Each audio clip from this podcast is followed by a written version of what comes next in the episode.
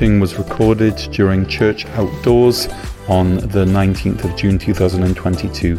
Um, any ambient sounds like the birds singing and the wind blowing in the trees, we hope adds to the experience.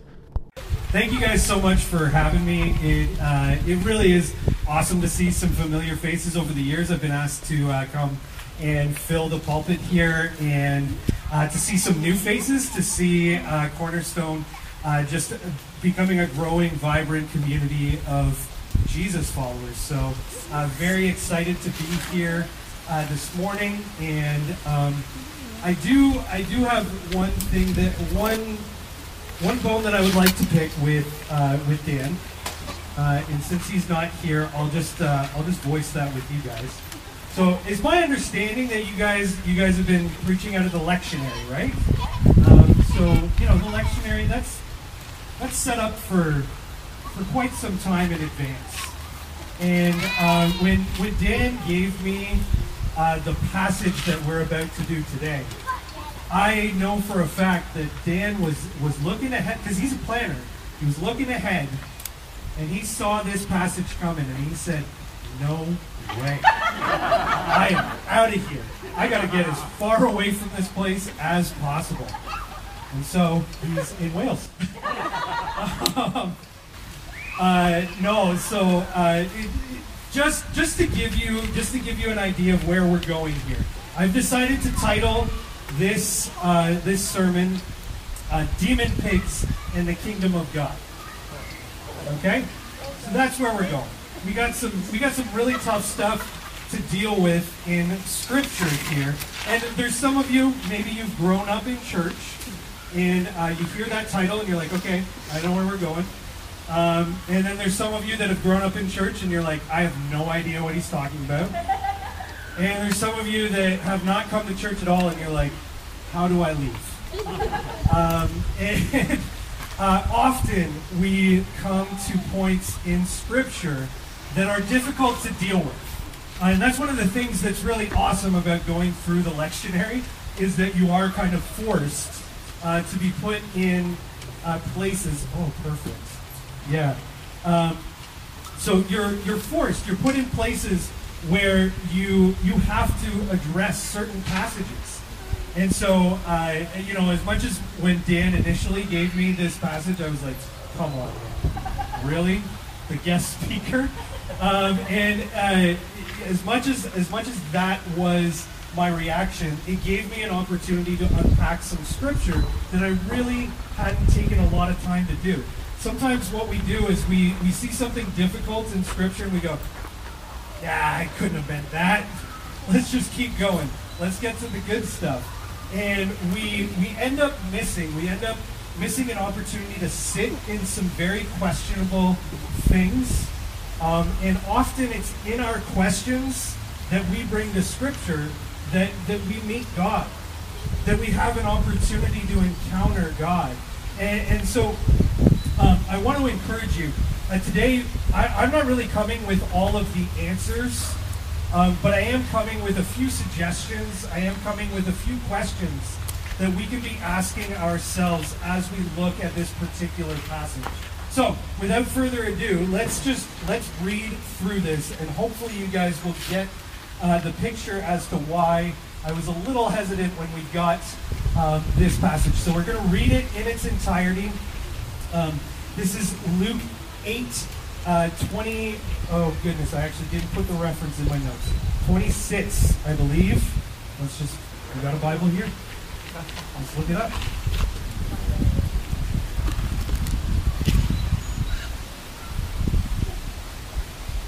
Luke 8.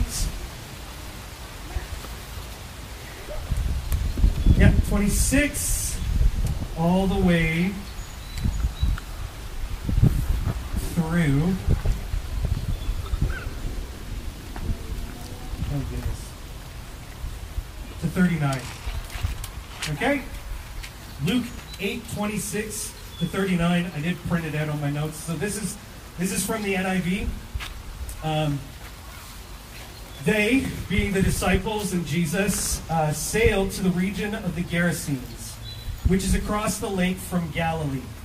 When Jesus stepped ashore, he was met by a demon possessed man from town.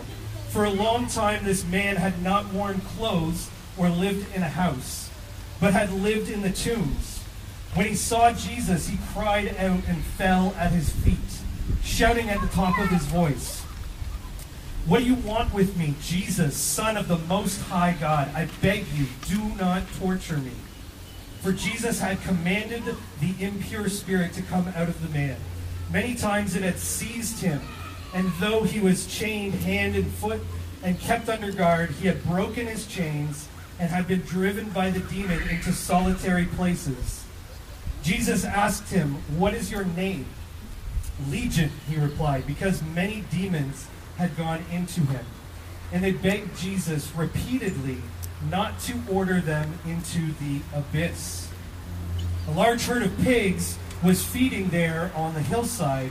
The demons begged Jesus to let him go, uh, to let them go into the pigs, and he gave them permission.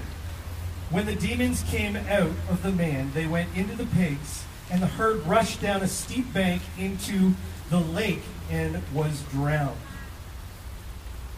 When those tending the pigs saw what had happened, they ran off and reported this in town and the countryside.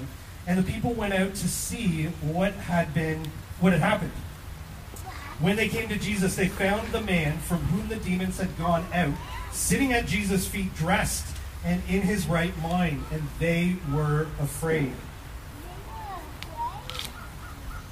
Those who had seen it told the people how the demon possessed man had been cured. Then all of the people of the region of the Gerasenes asked Jesus to leave them because they were overcome with fear. So he got into the boat and left. The man from whom the demons had gone out begged to go with Jesus, but Jesus sent him away, saying, Return home and tell how much God has done for you. So the man went away and told all over town how much Jesus had done for him. So there's a lot of very curious things happening here. We've got a demon possessed man, and for those of us who maybe have not been overtly engaged in, in that kind of spiritual warfare, this already has a, a bit of a, a, a, kind of tone to the story that, that we're a little bit uncomfortable with. Um, and then it, you've, you've got this idea of the, the demons and Jesus having a conversation, and we're asking, what's up with that? Um, we're left asking uh, certain questions about these pigs. Why are pigs in the story? And the truth is, uh, one of the things that you realize the more and more you study Scripture, the more you realize every single word, every every phrase, every way that, that certain things are put was very intentional very, very on purpose. And so we could we could get bogged down with all of the questions. We could we could be looking at so many different things in this passage. Um, but there's there's a few things that I want to focus on because at least for me, I'm going. Why are these why are these demons asking to be put into pigs, and then why do these pigs run over a ledge?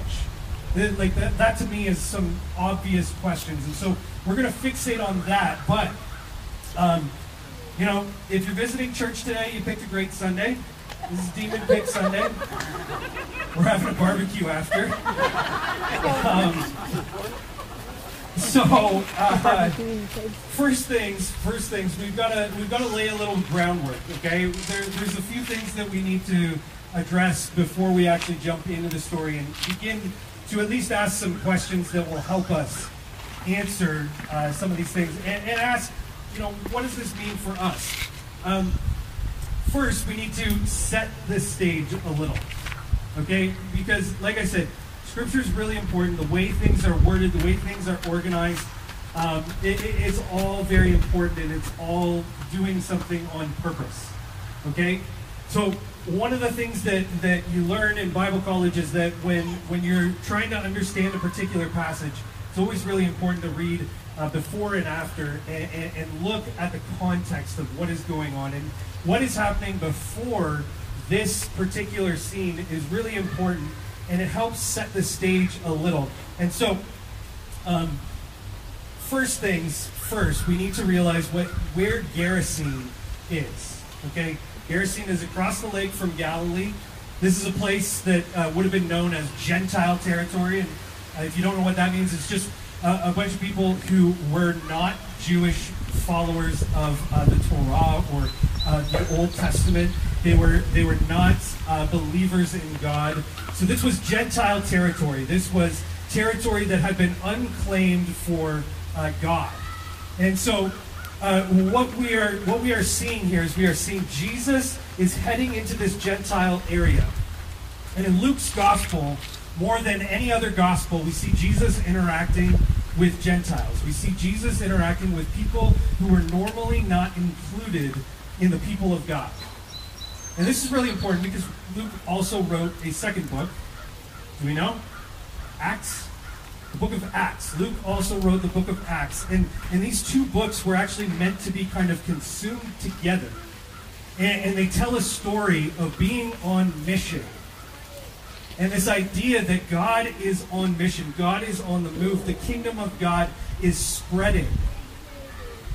That is, a, that is a core and central message to what Luke is trying to get across. So we see Jesus heading into unclaimed territory. We see Jesus heading into a Gentile community. Secondly, we need to remember the story that, that happened on the way to Gerasene. Okay? So, uh, what had happened right before this story is something that a lot of people are very familiar with. It's a story of Jesus calming the sea or Jesus calming the storm. Okay? And so, uh, what, what, we, what, what we encounter here is uh, I'll give you a, a real brief story. They're trying to cross the Sea of Galilee. It's actually a lake. They just call it a sea because it's a pretty big lake. And, um, and, and so they're crossing the Sea of Galilee, and this storm comes over them, and uh, the disciples, uh, they're getting really worried, and they come to Jesus and they say, Don't you love us? There's this storm going on, and Jesus is asleep, and they say, Don't you love us? And uh, so he wakes up and he says, Chill. And like the storm just stops. And he goes, I, I assume he goes back to sleep. Um, and everybody is amazed. Everybody is actually kind of freaked out. Now, the interesting thing about this story is, again, we have to keep it all in context. This story was meant to evoke in us a remembrance of another story. Does anybody know that one? It's the story of Jonah. So we were meant to remember the story of Jonah as we encounter this one. Because there are similarities and differences between the story of Jonah and the story of Jesus calming the sea. So we're going to briefly talk about those real quick. And I am aware that I've got a lot of stuff to cover, and I am a bald man, and the sun is hot, so I'm going to do my best to do it quickly. But I really think that this is all important. Um, and so if I get a sunburn, then that's okay. Uh, that's my sacrifice for you guys. Um, so, so Jonah.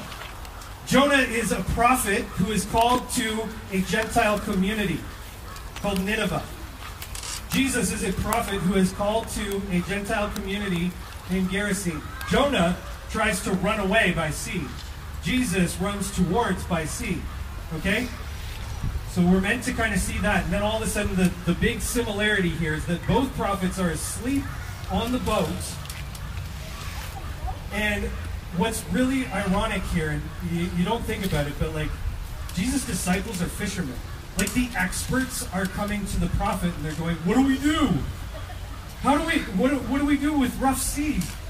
That would be like if I fell asleep on an airplane and they were experiencing some like crazy turbulence and I wake up to the captain saying like, do something, you're a pastor. Okay? Like it, it's a very, it's a bit of an odd situation. Okay? And, and, and so you've got these prophets asleep on the boat, rough seas. Okay, and then the stories diverge again. Jonah knows that he is powerless to do anything about it.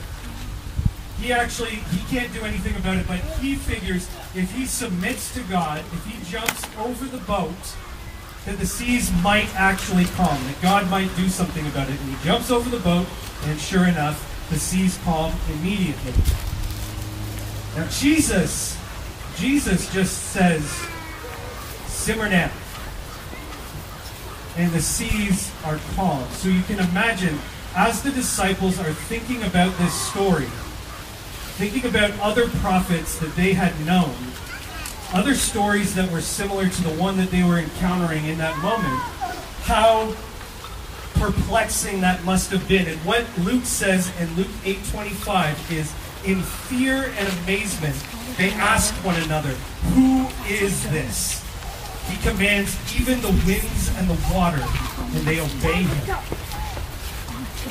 And see, this is a this is a, a, a trick that, that, that a lot of um, a lot of the writers of Scripture do is they ask these rhetorical questions. They ask these questions that never get answered. Nobody answers the question, "Who is this?" Because you and I were meant to put ourselves in the story, and we're meant to ask the same question. And we have a little bit more context. We have a little bit more time. We have been studying this a little bit longer. And one commentator puts it this way he says, The question is not answered, but the answer is implicit for the reader who knows his Old Testament. What God did then, Jesus does now. What God did then, when God calmed the storm in Jonah's story, Jesus is now the one doing it here. And this evokes fear. Because all of a sudden these these disciples they're going like we don't know how to control this guy and he clearly has immense power. And this is something that, that we are meant to feel as well. And so this is the scene. This is a scene as they begin to step foot into this area of the Gerasenes. And immediately Jesus is met with resistance. So we've seen this great display of power, this display of power that essentially says Jesus is God. Okay? And then he steps foot on this unclaimed territory and immediately is met with resistance. We're told the demon possessed man runs up to Jesus and he's shouting. And I think we get so excited and so like like we, we, we kind of focus in on demon possessed man and we forget the next part, which is just like, can we think about how outrageous this is? What's the next part? He's naked. He's naked and he's running up to Jesus and he's yelling and shouting and making a scene. Can you imagine the disciples? They're like, what have we signed up for? This guy can calm the seas, and now you've got naked, crazy people coming to him and yelling and shouting and begging. Essentially, what they are doing is they're begging Jesus not to torture them.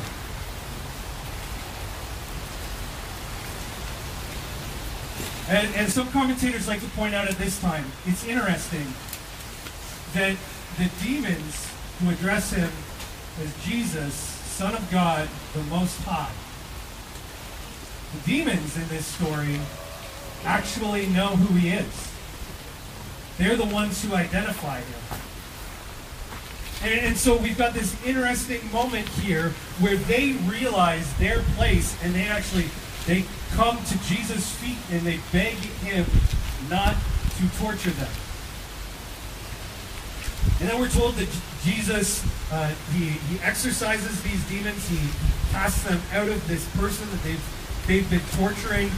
And then we get to this curious part where they go, like, can you send us into the pigs? How, how does that sound? And and, and ultimately, um, I think there are a couple of reasons why they they might be doing this, and I don't think that this is a situation where we're dealing with a one or the other or the other. We could be dealing with it could be one and the other and the other and the other. See, intentionally Luke doesn't unpack for us. He doesn't say, and the demons asked to go into the pigs because the pigs, blah, blah, blah, blah, blah, blah, blah. He doesn't explain it for us because he wants us to wrestle with it. He wants us to, to actually read it, consume it, and get together in communities like this and say, what does this mean? And then what does that then mean for you and I as followers of Jesus? So we're gonna we're gonna give three possibilities here. I don't think there's any reason why it can't be all three. And I'm gonna give us three questions that we should ask ourselves in light of these possibilities. So, number one, um, number one, the demons wish to get as far away from Jesus as possible. See, the Jesus, the, these demons, they recognize Jesus' power and authority, and they want nothing to do with it. They want to get as far away as possible. And you can actually see this in the way that they they they say something very curious. They they beg, they say, please don't send us to the abyss. Which to a lot of us we hear the abyss and we think hell, we think farthest place you can go from Jesus. But the demons, they recognize that they can't even go to the abyss and get away from Jesus. Because here's, here's what Paul says in Philippians 2 9 to 10. It says, Therefore God exalted him, being Jesus, to the highest place and gave him the name that is above every name, that at the name of Jesus every knee should bow in heaven and on earth and under earth.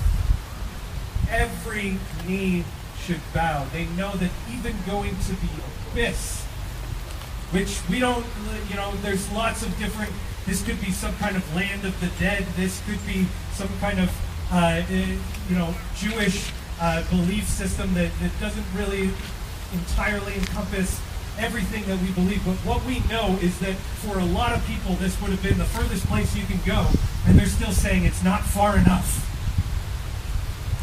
Because they recognize that Jesus' authority cannot actually be resisted. They recognize something that his disciples do not yet recognize. And this seems this seems crazy to a lot of us. We're like, why would why would we want to get away from the love of Jesus? Why would we want to escape um, Jesus' character? And I think a lot of us we get we we kind of get in our heads. We go like, well, these are demons, right? They're just they're bad to the bone. Well, they probably don't have bones, but they're, they're just, they're evil to the core, enemies of God. Surely I could not be like a demon. I could not be an enemy of God. I could not have any of those kinds of attitudes. I could not be trying to escape Jesus. And Luke, Luke is smart. Luke has already thought of that. Okay? So Luke begins to tell us the reaction of the villagers. Okay?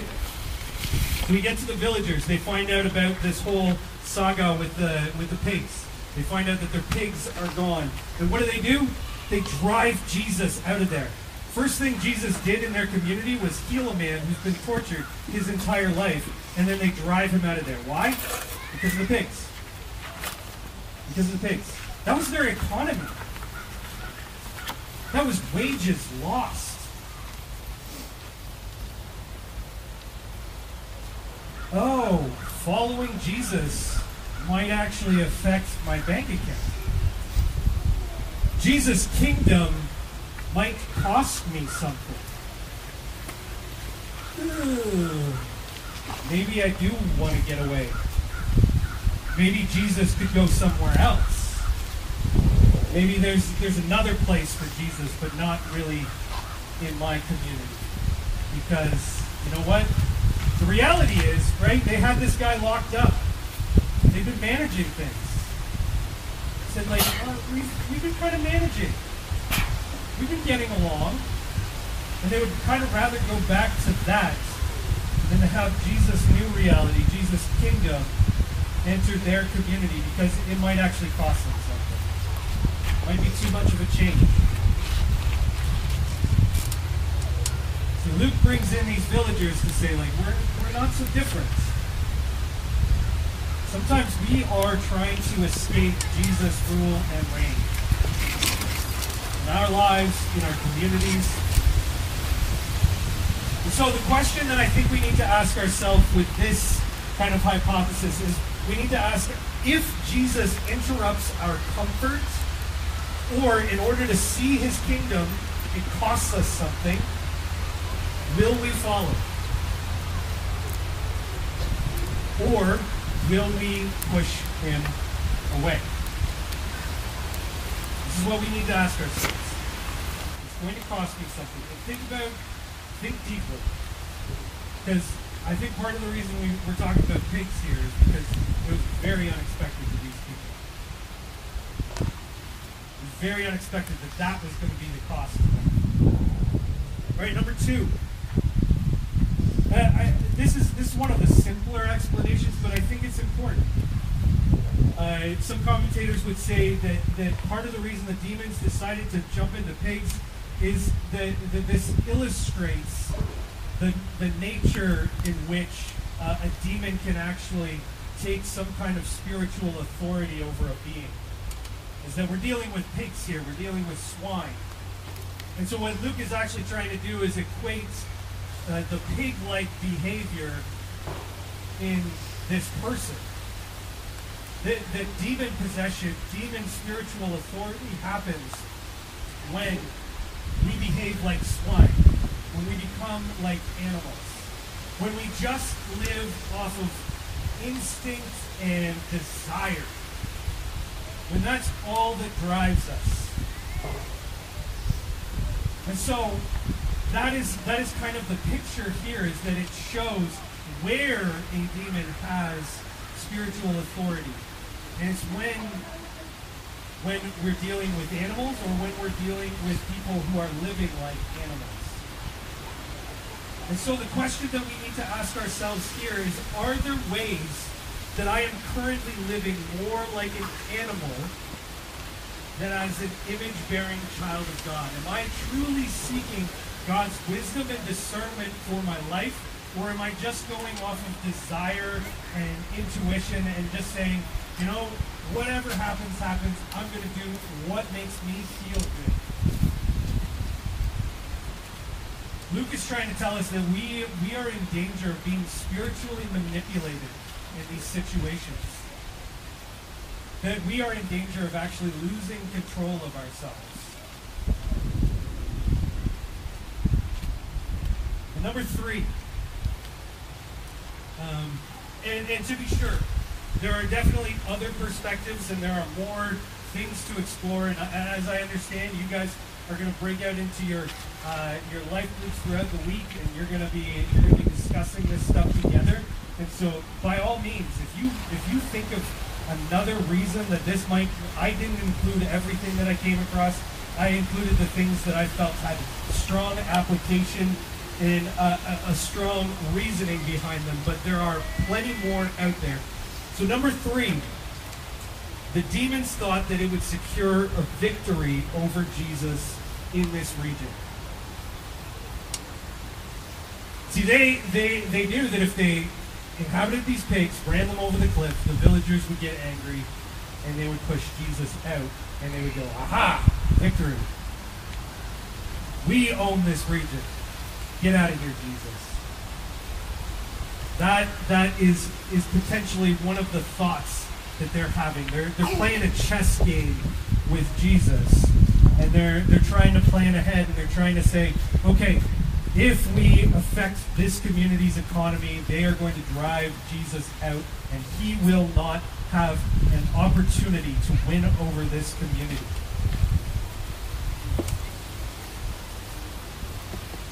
See, this is this is this is where like we we get uncomfortable when we talk about the powers of darkness, but truly, this is what's happening on the cross.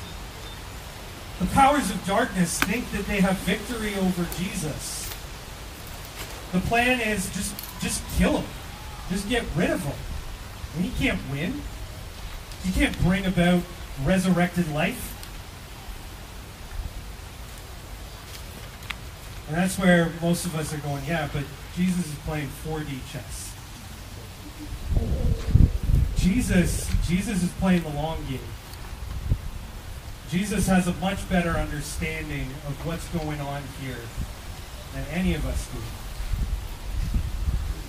And this is where Jesus is, is so incredible in the way that he invites us to be a part of what he is doing. He doesn't just say, ah, Stand aside. I'll take care of this. Look at look at the scene on the boat. He doesn't jump up at the first sight of danger and go, I got it. See, Jesus is all about giving us opportunity to participate in what he is doing. That is the entirety of Scripture is God wants you and I to participate in what He is doing. It's an invitation. I was recently teaching uh, a class on, on studying the Bible, and I said that essentially the Bible is a rescue mission and an invitation to join the rescue mission. So that God rescuing his people and an invitation to become a rescued person. So Jesus is playing 4D chess, and I, I just picture this scene at the end.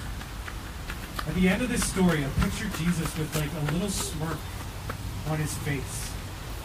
Because these demons, like, who knows? We don't we don't know. Did they cease to exist at this point? Was that was that their undoing? Uh, like, there's there's a lot of indication to say that that might have been the end of these demons. They gave themselves to their cause, and they think that they've won. And Jesus, at the end of the story, he's got this little smirk. He's got this little smirk, and, and I, I believe it's somewhat similar. How many of you guys have? Uh, you're to be like, "Whoa, this is elite." Uh, how many of you guys have seen The Sixth Sense? Okay, it's a it's 20 year old movie. I'm about to spoil it. Um, if you haven't seen it, uh, you probably have no intention of seeing it. It's 20 years old, or it's probably already been spoiled for you.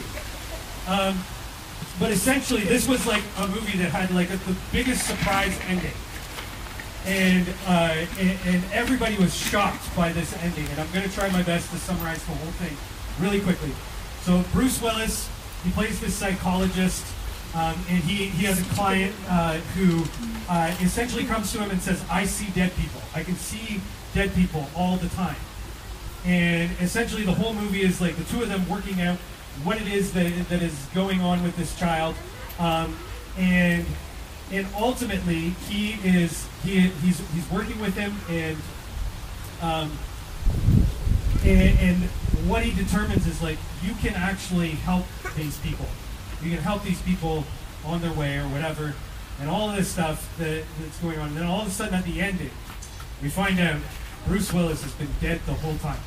And he's one of the dead people that this kid sees. And he's been helping him this whole time. And if you watch any interview with the director, M. Night Shyamalan, um, if you if you watch any interview with him, he gets this same kind of smirk that I'm picturing on his face, and he's like, "We've been telling you the whole time. We've been telling you the whole time that he's dead. At the, the opening scene is him getting shot. And then he can't open doors. He can't talk to anyone else but this boy. There's been hints dropped the entire way. And I just get this picture of Jesus as these villagers are pushing him out. And, and, and there's this there's this kind of like cloud that says like, ha, we won. We're getting you out of here. And I just see this smirk on Jesus' face, and he says, I've been telling you the whole time. This is this, this is not how it's going to work. I've been telling you the whole time, since the beginning, since Genesis. God has always wanted to co-rule, co-create, and ultimately to co-redeem with people. He's always wanted us to be a part of his plan. Jesus smirks as this man who's been healed comes up to him. And says, Please let me go with you. Please let me come. And we, we may be the first time we're reading, we're like, Well, it seems kind of heartless. And he says, No, no, you stay. I got my 12. You're, you're not a part of this group. Jesus is smirking and he says, You're how we win this territory. You are the one that's going to bring the good news to this community. Because here's how here's how Luke very intentionally words it. Okay? Jesus says, Go and tell what God has done for you. Go and tell what God has done for you. What does the man do? Not a good listener, this guy. He went and he told people what Jesus did for him. And Luke's very intentional about this. Because if we remember from before, what God did then, Jesus is doing now. This is where the good news begins to spread for these Gerasenes. This man understands that what God has been doing, what God has been at work doing, Jesus is now doing. This man begins the spread of the gospel there. And here is what Luke is inviting all of us to do to ask the question are we going to join him on his rescue mission? There are so many areas where the enemy thinks that he is winning. There are so many areas of places that need to be rescued. And Jesus is just smirking because that's, I mean, that's one of the questions we need to ask at Easter, right? Why the ascension? Why does he leave? Because he wants to put you and I on mission. Because you and I are called to tell the world what God has been doing, Jesus is doing now. That ultimately Jesus is at work renewing all of creation, bringing it all back to Him. And sure, we can try and escape it, but ultimately that's going to lead to our own undoing.